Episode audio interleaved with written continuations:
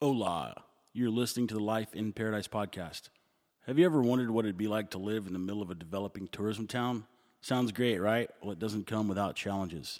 Like most people listening, I had a steady job, lots of stress, worked my ass off so I could enjoy vacations. One day, I came to the realization that I needed to embed myself into a vacation permanently. So that's what I did. Now, my home is San Juan del Sur, Nicaragua. It's a small town on the Pacific coast with a population of about 15,000 people. I have a small sailboat charter business which pays the bills and leaves a bit left over to cover my habits. And even though we call it paradise, Nicaragua is still a third world country. So picture this 36 year old Texas guy and his two trusty Labradors are transplanted into a developing country, and they're trying their hardest not to stick out like sore thumbs. These are the stories of what life is like some good, some bad, but all entertaining. So sit back, relax, and live vicariously through me for about the next 30 or 45 minutes. And I promise you, this stuff can't be made up.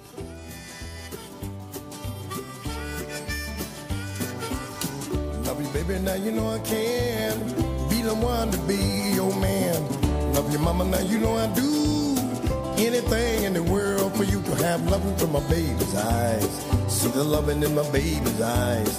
See the loving in my baby's eyes. Loving in my baby's eyes.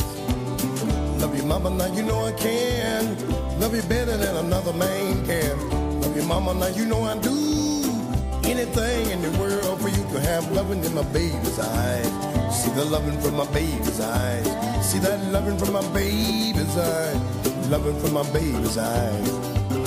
Late at night when I take my rest. Oh, I hold your pictures to my chest. Love you, mama, now you know I do anything in the world have loving from my baby's eyes. See the loving in my baby's eyes. See the loving in my baby's eyes. Loving in my baby's eyes. Love you, baby. Love you, darling. Honey, now you know I do. Love you, darling. Love you, baby. Do anything for you.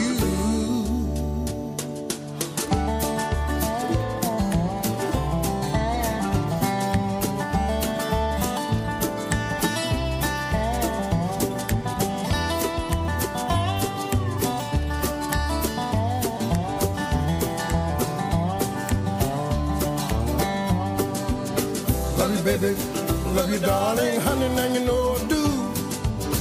Love you, darling. Love you, baby. Do anything for you. Late at night when I take my rest. Oh, I hold your pictures to my breast. Love you, mama. Now you know I do. In San Juan del Sur, we have these wonderful things called chicken ladies. And if you've ever been here, you know exactly what they are. But most of you haven't been here. So, what a chicken lady is, is just an old, typically, it's an older Nicaraguan lady. Or not older, maybe middle aged, like um, mid 50s. And they get out in front of their house and they have this makeshift grill that someone has built out of usually a 55 gallon drum. And they grill chicken, beef, and pork on it. And they serve it to go with gallo pinto, which is rice and beans, and your choice of a um, plantain prepared in two different ways. One way is thi- cut real thin and then fried to make like a chip. And another way is what they call maduro, which is like um, it's they take a plantain when it gets older, it gets sweeter, and they grill it and it gets soft and kind of sweet. So you get your choice of meat, gallo pinto, and then your choice of plantain.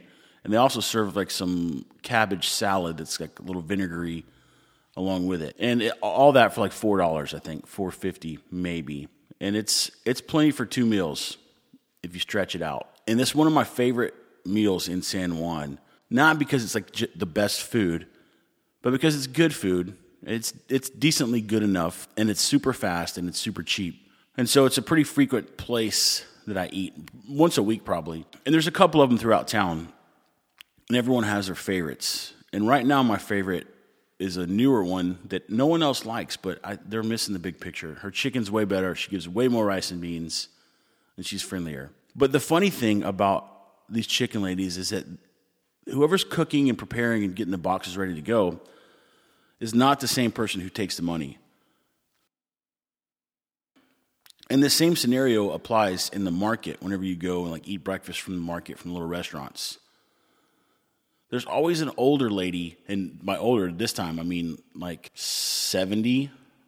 And so not old, but not middle aged, so older. And she's sitting in the chair, and I imagine it's probably the lady who's cooking's mom or aunt or someone like that. And so she's posted up in a chair. They always have these these little aprons on with these ruffles along the bottom, and they keep all the cash inside their apron. And so they act like the cash register. Whenever the lady that's preparing the food takes the money, she goes over to the cash register lady and exchanges the money, brings the change back, and gives it back. And it's so funny because I think that I think that the ladies who take the money are really the ladies who run everything, you know, behind the scenes, and they kind of tell them how to cook and what to do. And sometimes if you ask for a substitution, they'll go over there and they'll ask those ladies. But it's always a funny phenomenon. You can walk up to one of these little places, any of them, and you can look and you can pick out the cash register lady. And the other night, Zach and I were looking for Chicken Lady for dinner, and he's got his favorite, and I've got mine. And he was telling me why he thinks his is better. So I said, okay, that's fine. We'll go to yours. So we go there. We get back to his house. We both open up our boxes. And I said, man, I'm sorry. I just can't agree with you. My chicken was like this little shriveled up, dried up piece of chicken breast jerky. The gallo pinto was all old, and the chips were all stale. So no longer will I go to any of them except my favorite one. And the other day I went there, and I didn't go there specifically to buy a chicken plate, but I, I wanted to figure out where I could buy these things called nacatamales. And they're similar to a tamale that you would have like a Mexican tamale or other kinds of tamales in Texas, but they're a little bit bigger and they're wrapped in banana leaves. And actually, they're about three, three to four times the size of a regular tamale. And on the inside, they have rice, a little bit of vegetables, and normally pork. And so I stopped chicken lady to see if she had any because they're hard to come by. No one, like restaurants don't serve them. It's kind of like a tamale, but they're just they're harder to find, and they only eat them on the weekends. So they start making them Thursday, and if you don't track any down by Friday afternoon, you're not going to find any. So it was like a Thursday night, and I asked her where I could get some, and she's like, "Oh, I'm out. Normally I make them." And I said, "Well, who who's got some other good ones?" And she's like, "No one, none of them are as good as mine." And so I said, "Okay, I know, but where can I go get one of them right now?" So she told me where, and I drive back down this dark alley. It was a pretty sketchy area next to this old club, like a dance club that stays open till 4 a.m. It was like one of those real shady places that you don't go to and you recommend people not to go to, where there's shady individuals, and the busiest time is when all the other bars shut down. That's it's called the Crazy Crab. If you ever come here, you'll know it. So I go there. I find the little house that they told me that where the people were, and I asked them, I said, "You got any nacatamales?" And they go, "Oh yeah, yeah, yeah." So I've got two, and I brought them home. I gave one to Felipe, and I ate the other one. And I've now decided that somebody needs to start serving these things to the gringos because they're it's good food. It's very cheap. They're like less than a dollar a piece, and and one of them is plenty for a meal. You're not going to be stuffed, but it'll definitely satisfy you and keep you going. So I may or may not open up a little tiny Nacatamale stand where gringos can go buy Nacatamales any hour of the day, any day of the week. And I have some ideas. So stay tuned for that. I'll let everyone know what ends up happening, but I think it could be fun. And more importantly, I'll know where to go get a Nacatamale any day of the week. The other day, I walked into a little store that we call a pulperia, which is uh, pulpa means octopus. So I don't know where that comes from. But anyway, a pulperia is a little store, like a convenience store that just sells random stuff. But there's one or two in town that kind of angle towards gringos. So they'll go to Managua, buy all the gringo stuff, come back and sell it and mark it up. So I was in there the other day looking for something. I don't even remember. Oh, I think the market was closed and I was just buying some chicken breast. So I walked in there, and behind the counter is an older lady that has been running this. I think both of these two famous pulperias, or the two, two most popular ones, are owned by the same family. And so there was a lady behind the counter, you know, and I was waiting for her to ring up my stuff. I had like some chicken breasts, maybe like a couple of soft drinks or something. I don't know. But I had like two or three things. And so she was behind the counter with one of her employees explaining to her how to work the price gun, like the, the little gun that dispenses price tags that you put on everything. And I'm not joking. she sat there and gave a lesson to her for probably six minutes. And I didn't want to say a word just because I wanted to see how long this was going to go on. And that's not the point of the story. That, that was kind of a funny thing, and I'm used to it. But the, the, what really struck me is how in Spanish, a lot of people don't they don't have words for things that we have in the States. And so they'll take a random word that resembles or is similar to the object they're trying to describe and use it. So in this particular case, the older lady was explaining to the younger lady how to use the pistol. But I think in English, like unless you were unless you worked for a company who like specifically made different types of pricing pistol guns or price dispensing pistols, you would you probably wouldn't call them pistols. You would say like a price gun, or you would develop a word or a pair of words that like is a little bit more of an accurate description. I've noticed that with several examples, but this was the biggest one or the, the most recent one that I saw. And so she was like, "Yeah, when you when you point the pistol, you do this and this, and referring to the pistol, the pistol, the pistol." And I just thought it was funny how it wasn't like the price gun or the tag maker or anything like that, but just a pistol because it looked kind of like a pistol. Not not not exactly, but it's got like a little handle and you pointed at things. I've also noticed the same thing about like equipment. That they call everything a machine. Everything's just a machine. It can be a four wheeler and they'll call it a machine. Or it can be a furnace in your attic, and it's called a machine. Or it can be a bulldozer, it's called a machine. And so it's always funny to me, and I'm going to start keeping track of some more of these examples because right now I can only think of two, but I guarantee you it's true. And if you talk to anybody that knows anyone from the Latin culture, Mexico, or anywhere south, they'll agree with me. So if you deal with Mexicans frequently, or anyone else from the Latin culture, think about that and see if you agree. So it's time for a pig update. Here's where we are on the pigs. After last go around, when I thought we were feeding the pigs too much, I go to Ronnie and I talk to him. I say, hey, you, got to cut it down. We're feeding them too much. He said, okay. So I'm assuming he cut it down because I went out there a couple days later and they were extremely skinny little pigs. So I was like, man, how much did you cut them down? He was showing me and I was like, you know what? Let's just feed them. Let's just make them fat. Whatever. I'd rather have some good pork. So I got a call from my buddies who own the brewery in town. It's a little brew pub, craft beer, gringos, and they said, "Hey, we're we're brewing some beer. We're gonna have 250 pounds of grain when we're done. Do you want it?" And I was like, "Oh yes, that'd be awesome." So they call me.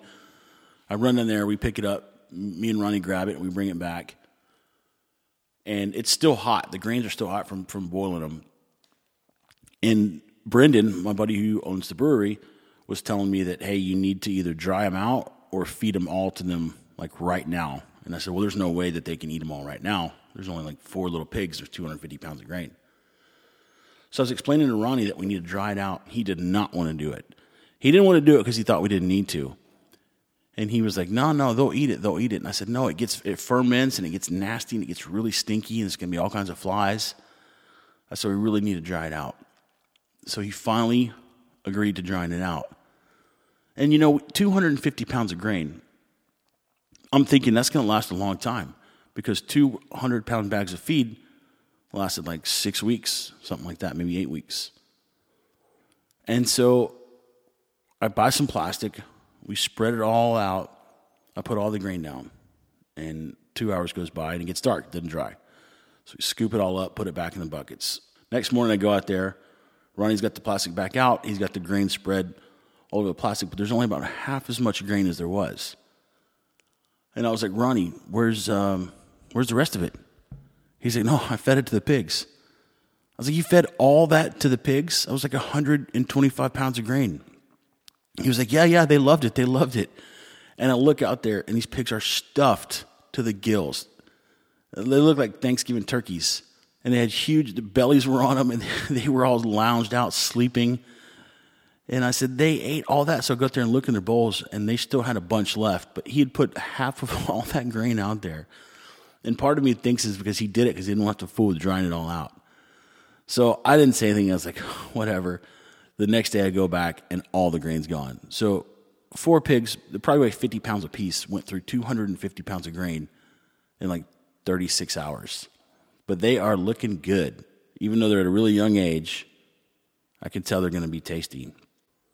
And the other day when I took Ronnie with me to Rivas to get more pig feed, we stopped at Burger King. And well, at first we couldn't decide. I asked him, I said, Have you ever been to Burger King? He's like, No, no, I've never I've never had Burger King. And I said, Well, would you rather have Burger King or would you rather go to your favorite restaurant here in Rivas? Of course, he said, oh, I don't care, whatever. It doesn't matter. Anything, whatever you want. It's fine with me. Doesn't matter. So I said, Okay. So right there by the Burger King. So I said, okay, look, we'll go to Burger King now, and then next time we'll go to the restaurant that you think is the best restaurant in Rivas. He said, okay, perfect. So we walked through the front door, and he didn't know that we were supposed to go stand up at the front and order.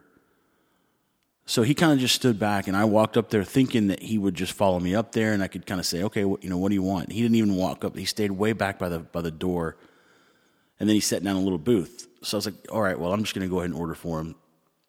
So we're like a double whopper, double cheese, king size, like the biggest Coke you can possibly get. And early, well, earlier that day, Ronnie told me that he had sent his wife out of town to go to her mom's house, and he gave her all the money that they had to go help out her mom. And so I was like, "Well, what are you gonna? How are you gonna buy food?" He's like, "Oh no, I got plenty of rice and beans."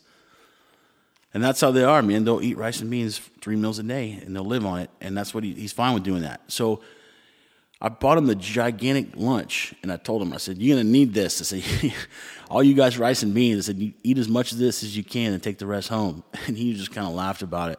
And I'll be darned if that little man, and, and Ronnie's about five four, maybe, I don't know, 145, 150 and he's got a little muscle on him, but he's no big man. And he devoured every single bite of that meal and every single ounce of that Coke. And I'd be willing to bet he could eat another one because he didn't even slow down. But it was funny to see him eat it. And he, he thought it was delicious. And I thought it was terrible. It wasn't even, it didn't even taste like Burger King from back home. Like the meat was no good. I thought it was going to be like a little taste of home. And I think I've talked before about eating breakfast there and being dissatisfied. Well, I had to try lunch, and I tried it, and I won't be trying it anymore because it's not Burger King. But Ronnie loved it, and that's what I cared about most. So we got him stuffed, brought him on back home, and I suspect he posted up in his plastic chair and took himself a little siesta. I also wanted to talk about the names that Ronnie gave the pigs. When I was explaining the names that I made up for the pigs to Ronnie, I explained them all to him, and he didn't know who any of them were. He didn't. He never even heard of Adolf Hitler. So I said, "Okay, Ronnie, I think you should name the pigs too. So you can have the names that you want, and I'll have the names that I want." And I said, "But remember, we're gonna have to kill them one day. So you don't want to name them anything that you wouldn't want to kill, hypothetically speaking." And so he goes, "Okay," uh, and he sat there for a second and he thought. And I was like, "You got some names picked out?" And he goes, "Yeah." And so he started naming things that were, it was either Ismail or another word that he calls Ismail. All four pigs were named Ismail, transvestite, which he says travestin. So that is also Ismail. And El Gay, which is the gay. and I can't remember the other one. I think it was like homosexual or something like that. But they were all four names of Ismail. And Ismail wasn't even around. He was just busting on Ismail. And so Ismail came over and I explained to him the names of all the pigs. And he thought it was funny, but he wanted to name them Ronnie, Ronnie, Ronnie, Ronnie. all four Ronnie. So he didn't have the creativity that Ronnie had. But they both wanted to name the pigs after each other. They're like a couple of high school kids. The other day, whenever uh, the, the guy came over to give some injections to the pigs, like some vitamins, at least that's what they tell me they were. I don't know. But the box said vitamins. So anyway, the guy comes over. And by the way, this guy charges $20. I had to buy the injections. I think it was $7 for the injections for all four pigs. So for $20, this guy comes over and he knows how to give them to him, where to give them to him, the frequency of which they need to be administered because there's more than one shot. So five trips he made to the house to give four pig shots for 20 bucks over the course of like six or seven days. And that's a steal.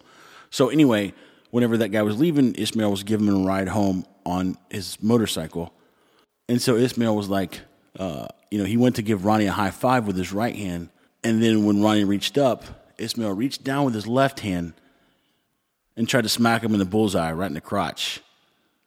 And Ronnie just turned and popped Ismail right in the shoulder with his like a right hook. And before you knew it, man, they were boxing. They were getting ready to take each other ground. So I stopped him. I said, "No, stop. No, no wrestling. Take that man home. Ronnie, you go back to work, and we'll do this later." but they really are like little kids, and I think they're both like 35, 36. But it's very cool to see them act like kids. And honestly, I think more adults should act like kids. I mean, obviously, there's a time and place for it, but act like a kid when you can. It's not going to hurt anything, especially if no one's around that, that cares. I mean, kids have more fun than adults, I would think. At least they seem like they do. So I went to Managua yesterday, and I got a couple of stories to report on. It was me, Zach, our friend Gio, and our friend Chris. And Gio had to go to Managua to run a bunch of errands. And he said, Hey, we're going to go to PriceSmart. And I said, Okay, I'll go. So we rode there, went to PriceSmart, ran some running around. But one of the places that we stopped was called Autonica. And they're like the, the main car dealership in Nicaragua. They sell new and used vehicles and all the parts and everything. And they pretty much have the market cornered for Toyota, Hyundai, Mahindra, and a couple other brands. So Gio had just bought a truck and he stopped in there to have something looked at, some warranty deal, and do something else. And so we get there, and I'd been here once before. They have some random boat parts too, and like boat engines and stuff like that. So we walk in. I kind of start browsing around the boat parts, and then I remembered that we're looking for like a a small little 14 foot fiberglass boat. And so I walked outside where they had some boats sitting out there, and there it was, a small little 14 foot fiberglass boat. And so I walked inside and said, I found somebody, and I said, Hey, I'm looking at that boat out there. Uh, is there someone that can talk to me about it? Tell me how much it costs. So she gets on the phone, starts calling different people, different offices, can't find anybody. So then she just looks at me and goes, No. And I go, No, what? She's like, There's, you know, tell me in Spanish, there's nobody here that, that can talk to you about the boat. I said, okay, well, I'd like to buy it right now.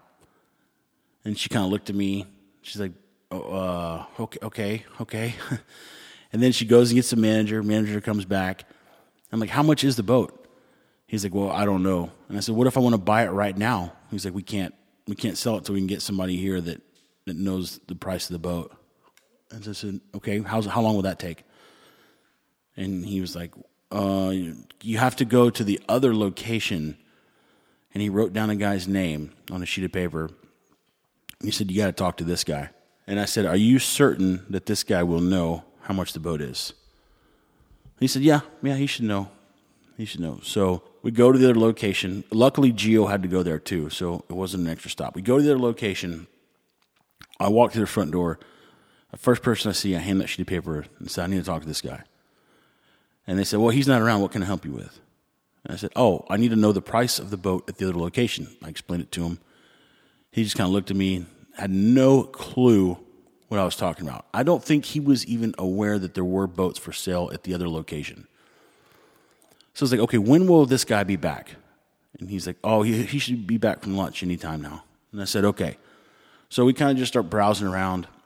And as I'm looking around, I count how many people are working in this place, and it's not a gigantic car dealership like you would think of in the States. The store is probably half the size of like a Buc-ee's convenience store. So think about that in size. Maybe in total, it's like 8,000 square foot building, but I counted 58 employees. 58 people, all like buzzing around, walking around, texting on their phones. Some people were sitting in front of computers trying to look busy, but it was typical. I mean, you, there's so many people in there. It was almost intimidating. I walked up to a parts counter where they sell parts for like Toyota vehicles, and there was nine guys all sitting at the counter and nine girls like all standing behind the guys texting on their cell phones. And I have no idea what the girl's job description is, but they were back there. They were on standby. So I walked up to the counter and I finally get the guy who comes up to talk to me about the boat.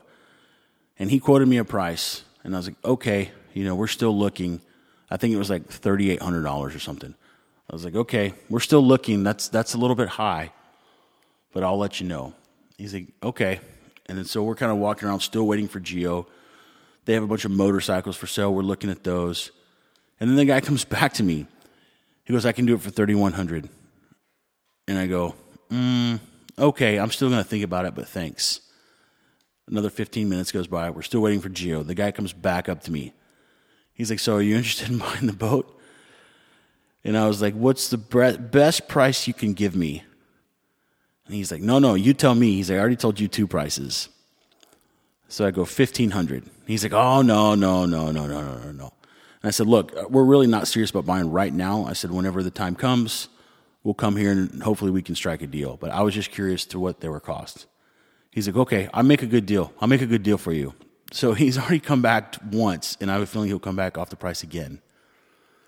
And so if I can't find one used, that's definitely going to be the place where we go. And I suspect that the day that I buy that boat, if I do buy it from them, I'm going to have a long, long, long section of a podcast about it. Because I think that if you buy something from them, I would be willing to bet you will deal with no less than six people.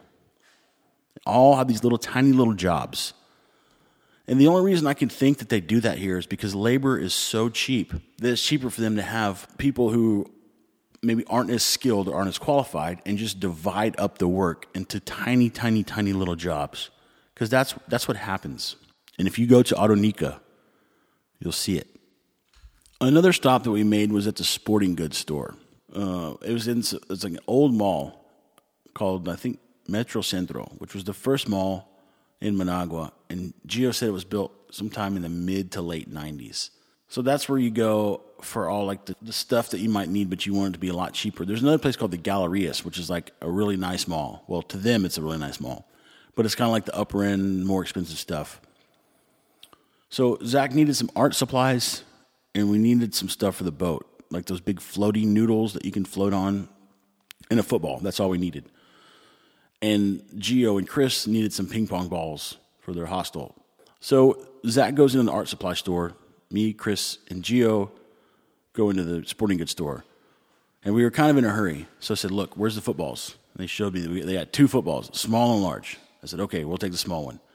I said, Do you have any floating noodles? And he takes me back over to the corner there's an upright box full of noodles. And so I said, okay, how much are the noodles? Well, we don't know. Okay. Can you find out? Yes. Five minutes goes by, comes back. $3.40 a piece. And I said, okay, I'll take all of them.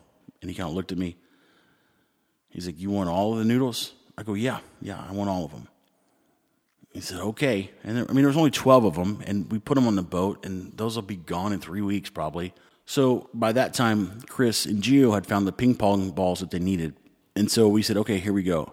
From the time that we gave this man all the products that we wanted to buy to the time we were walking out the door was 14 minutes.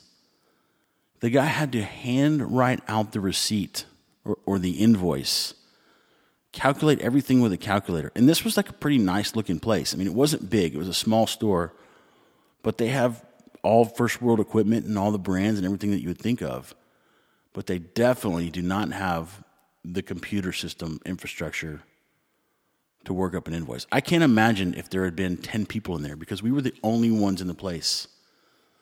Yeah, so it took 14 minutes, uh, and I don't know what. I, I would just wander around, look, come back and check on him. He'd still be writing away. And I cannot figure out for the life of me what took so long because on the receipt there was like three items football, noodles, quantity 12, and ping pong balls. And I just, I don't get mad anymore. I just think it's funny. So as we were walking around while he was working up the dissertation of an invoice, Zach had his little bag of art supplies that he had just bought from another store.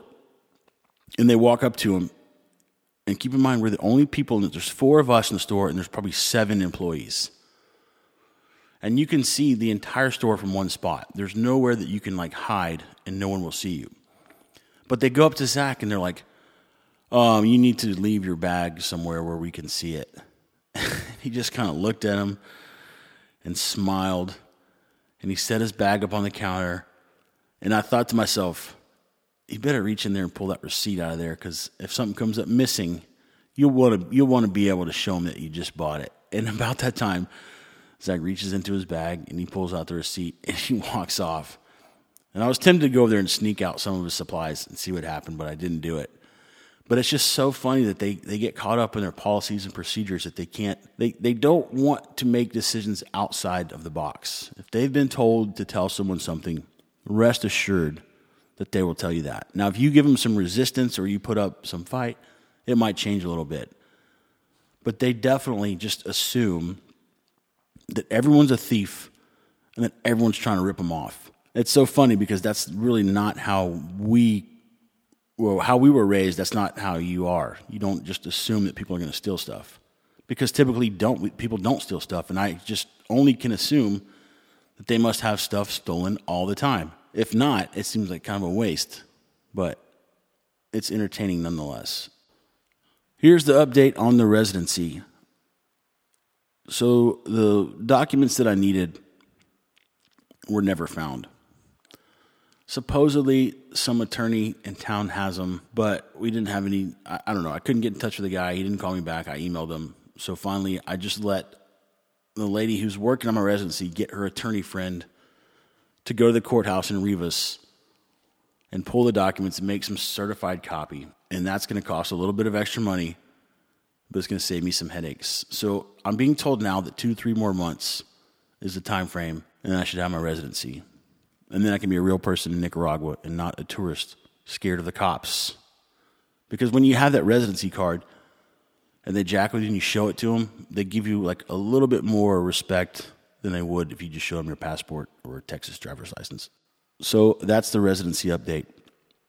I think that's going to wrap up today's show. I'm leaving Sunday for a few weeks to go to Seattle for a couple nights. And then I'm going up to Alaska to hang out with my buddy Steven. So I probably won't have anything up between now and then, but I guarantee when I come back, I'll have some stories.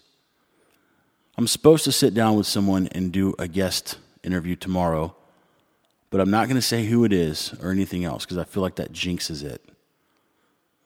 But either way, that probably won't be up until I get back from Alaska. So thanks again for listening. Life in Paradise podcast.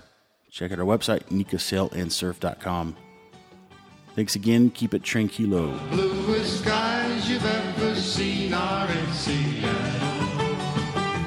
And the hills the greenest green in Seattle. Like a beautiful child growing up free and wild. Full of hopes and full of fears. To last the years in Seattle. In Seattle.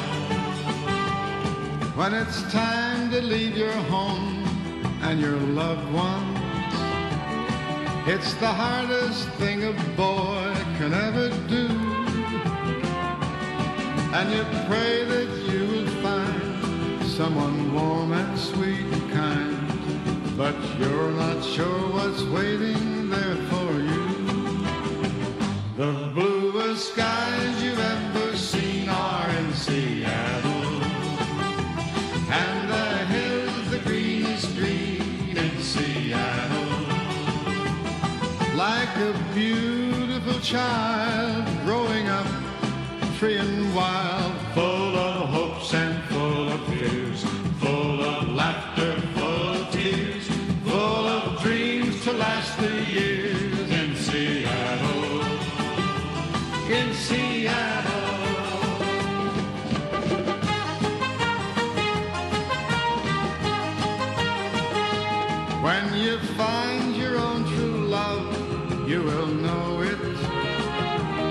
by her smile, by the look in her eye. Scent of pine trees in the air, never knew a day so fair. It makes you feel so proud that you could cry. The bluest sky you ever seen are in Seattle.